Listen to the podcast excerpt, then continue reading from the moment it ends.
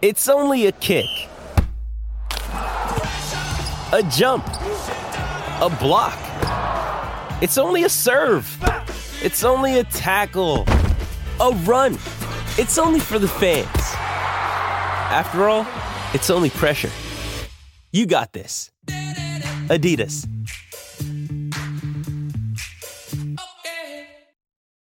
This episode is brought to you by Shopify. Whether you're selling a little or a lot, Shopify helps you do your thing, however you cha-ching. From the launch your online shop stage, all the way to the we just hit a million orders stage. No matter what stage you're in, Shopify's there to help you grow. Sign up for a $1 per month trial period at shopify.com slash special offer, all lowercase. That's shopify.com slash special offer.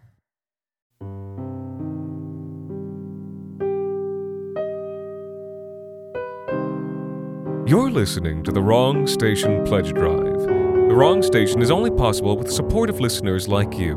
Become a subscriber today by visiting patreon.com slash the wrong station. You'll receive access to bonus episodes, behind-the-scenes discussions, our new book club, and so much more. Today, The Wrong Station is proud to present Darts by Alexander Saxton.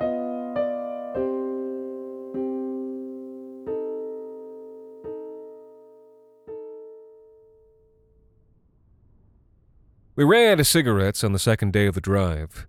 We'd been going through desert about seven hours, hour and a half since we'd passed the last town, when Lizzie unrolled the window, reached for the pack of smokes, and found that it didn't have that comforting little rumble of weight in the hand. Shit, she muttered. Turned the box upside down. All that came out was the dead, dried up body of a fly. Shit, she said again. You got any darts? Honestly, I did have one left but I was saving it for me. Nope, I told her. Ah, shit, she said a third time. We gotta stop and find some more. I thought you were trying to quit. Yeah, she admitted. But there's trying to quit, and there's trying to quit. Is there, though? I said. Shut the fuck up and drive, she told me. Pull over if you see something. Well, we didn't see anything but dust and dried cattle bones for another hour and 20 minutes. By then, it was mid afternoon, and Lizzie was in a vitriolic mood. Heat wasn't helping either. Aircon and Lizzie's busted old Toyota had gone to shit, and the salt flats burned on either side with reflected sun. Must have been north of 40 degrees. But in the distance, I thought I saw something through the glare. That looked like a building up ahead? Fucking better be, she said. I slowed. First time the speedometer had dropped below 100, and who the hell can say? Through the waves of heat, a low, brown building swam into focus. An old sign nailed to the side. Jim's Cigarettes, Gas, and Convenience. Sweet fucking Jesus, hallelujah, Lizzie muttered. I pulled in. Well, I asked, you going in? Nah, she told me. You are. Why me? You're the one who needs darts. Fuck off, you need 'em too, she said, Plus, you have to go because you've been sitting on that secret one last hour and a half. Well, when they got you, they got you. Ninety seconds later, I finished up apologizing and climbed out of the car. Dusty, bright. No awning covering the gas pumps, which, looking at them for the first time, were way too cheap.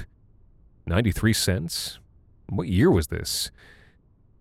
Guess demand was lower than supply way out here in the middle of nowhere so I filled up, even though the pumps were covered in rust and made a groaning noise that worried the hell out of me as the counter ticked up. God damn, it was scorching out. Just a minute or two in the sun, and I could already feel myself starting to burn. Well, nothing exploded, so when the tank was full, I slotted the nozzle back into its rusted sheath and went inside. Lights out, and the dimness a relief from the reflection of the flats.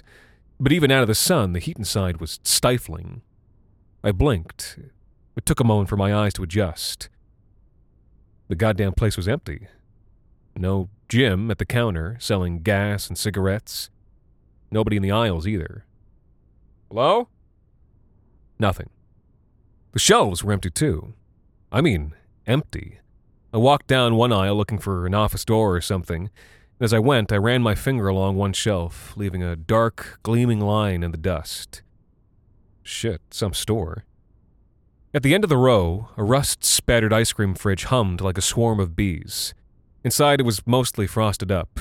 Two popsicles and a Klondike bar frozen at the dirty bottom, along with an old microwave dinner. It looked like all three had been soaked and then refrozen at several points in the last two decades. Hello? I said again. Again, nothing.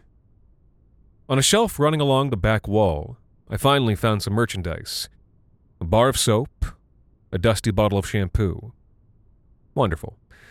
Turning back up another aisle, I found a beat up box of cereal and some old fashioned weed paraphernalia. The next aisle must have been tobacconist's row, because two crushed boxes of menthols sat nestled in the dust. I said, ugh.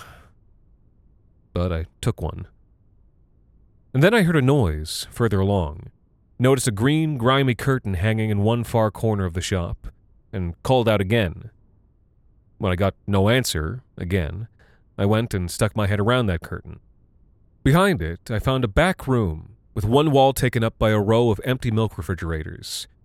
In front of them, two old men sat in foldable chairs, playing cards on the grimy top of an old cooler.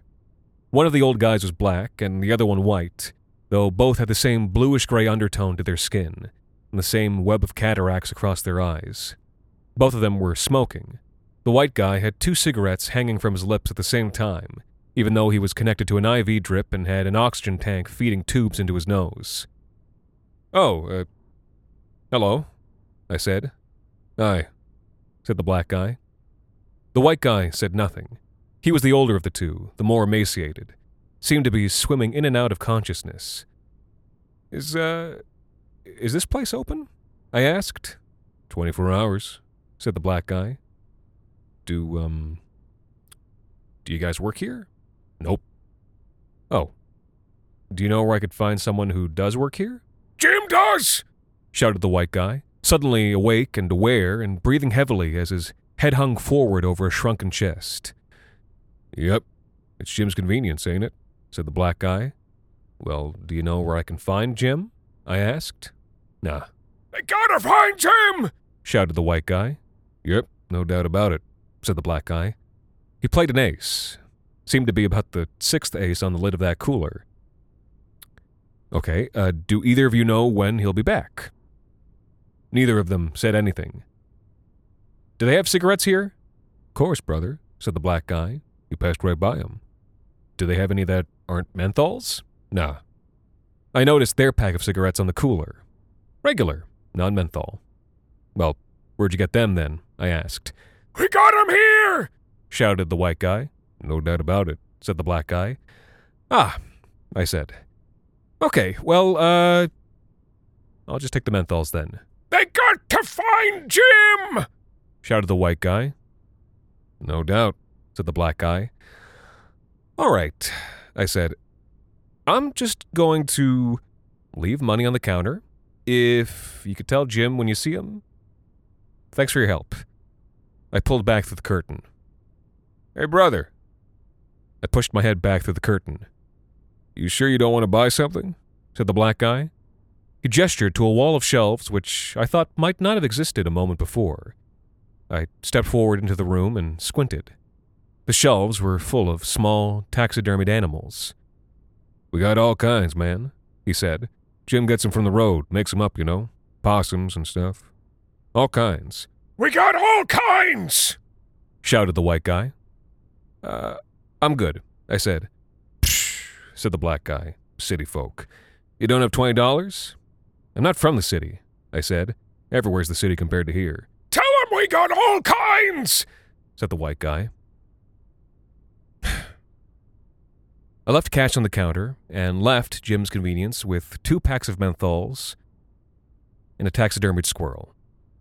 What the fuck are these? said Lizzie as I passed her the smokes.